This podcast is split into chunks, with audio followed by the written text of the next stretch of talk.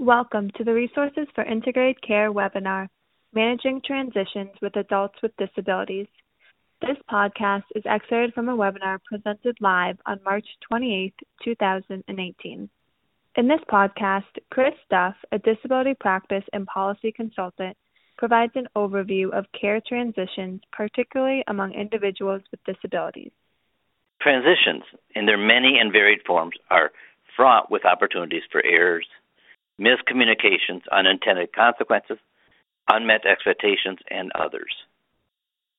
Due to the vulnerability of the population being served and the complexity of their needs, there are simply many more details to attend to during transitions than for the general population.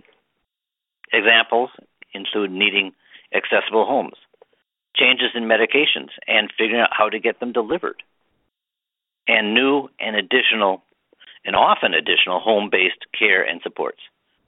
There are also many more people involved and many more handoffs. Most people think of transitions as those from a hospital to a nursing home or from a nursing home into the community. These are certainly among the most complex because of the status of the participant and what is often an urgency in the transition. In the disability competent care model, though, transitions are viewed much more broadly as any change in the participant's life that affects their care and well being. This includes their ability to function in their community, being able to be as independent as possible in their home, and to access the community for work, social activities, and medical appointments. As this list shows, transitions are not only changes in care settings and providers, but also changes in medication, financial issues, housing, employment status, and others. Within the DCC model, transitions are one of the primary functions of the interdisciplinary team. Consistent with what you will see in the MFP program, transition activity starts with talking with the participant to identify their desires and priorities. That often evolves into a transition plan where all the steps are identified and assigned to a member of the IDT to work with the participant. For example, a social worker or community health worker may explore housing alternatives and availability that are financially and physically available to the participant and arrange for visits accordingly. Dually eligible participants face far more transitional barriers than other populations due to a range of health disparities and social determinants.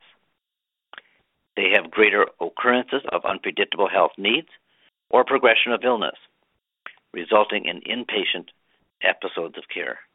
Once stabilized, providers are often eager to discharge the participant, and many of whom go to rehabilitations or nursing rehabilitation settings or nursing facilities for further recovery. There are unintended consequences of this process, such as the loss of housing or care partners, which must be addressed before returning to the community. In addition to the disparities, dually eligible beneficiaries are with disabilities also commonly experience a range of social factors that significantly influence transitions. Accessibility requirements, transportation options, limited finances, and care partner availability can result in fewer options for transitions, with longer wait times for services and supports needed for successful transitions. These beneficiaries rely on multiple services and supports, making planning far more complex, especially considering the need to coordinate segmented delivery systems of healthcare and home and community based supports. Whether a transition is from an institutional setting to the community or just between community settings, this population's limited income, socioeconomic status, and poor health outcomes can limit options and complicate planning. The multiple funding sources and regulations for services can also limit access to some providers and settings of care. As you've heard throughout the webinars in this series and previous series, we have created a disability competent care self assessment tool. This tool helps providers and plans alike to evaluate their ability to meet the needs of this population and identify opportunities for improvement.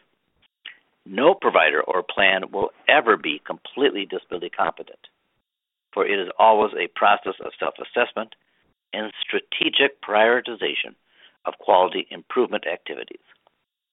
On the lower part of this slide, we have some examples of the DCAT, Disability Competent Care Self Assessment Tool, identifying some key transition related activities. The remainder of this, fo- of this webinar will focus on transitions or relocations from institutions into the community. The U.S. Supreme Court issued the Olmstead decision in 1999, applying the integration mandate to, of Title II of the ADA.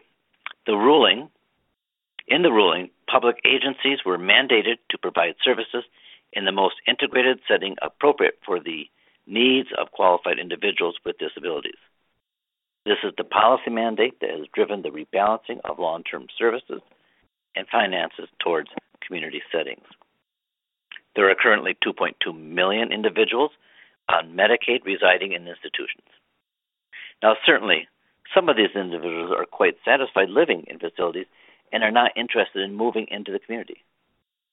In starting the process of considering a transition, the care coordinator or relocation specialist, as the MFP program calls them, focuses on participant engagement and accountability, helping the participants understand and see their options and the relationship between where they reside and their larger life goals. Moving into the community goes well beyond a simple move. It requires engagement of the participant and their key support persons to identify their preferences and requirements. It includes identifying housing that is accessible physically and financially. It involves setting up a range of in home and community based services and supports, and includes re engaging them in community life. As is obvious in this and the previous slides, transitions are much more than a physical change and require support of the IDT with a range of skills and competencies. This transition support is commonly needed for many months prior to and following a transition, as well as timely re-engagement as new or recurring reoccurring issues arise as they always will. The key, once the participant is established in the community, is to keep the relationship between the participant and their IDT strong, so as to put preventive strategies in place and hear of problems as they surface. Through the MFP program, though the MFP program provides the participant more targeted and time limited assistance, their function is very similar to the IDT in the DCC model. Thank you for listening. This podcast is presented by the Lewin Group and is supported through the Medicare Medicaid Coordination Office at the Centers for Medicare and Medicaid Services. MMCO is dedicated to helping beneficiaries enrolled in Medicare and Medicaid have access to seamless, high quality health care that includes the full range of covered services in both programs. To support providers in their efforts to deliver more integrated, coordinated care, MMCO is developing technical assistance and actionable tools based on successful innovations in care models. To learn more about our current efforts and resources, please visit our website or follow us on Twitter for more details. Our Twitter handle is at integrate underscore care.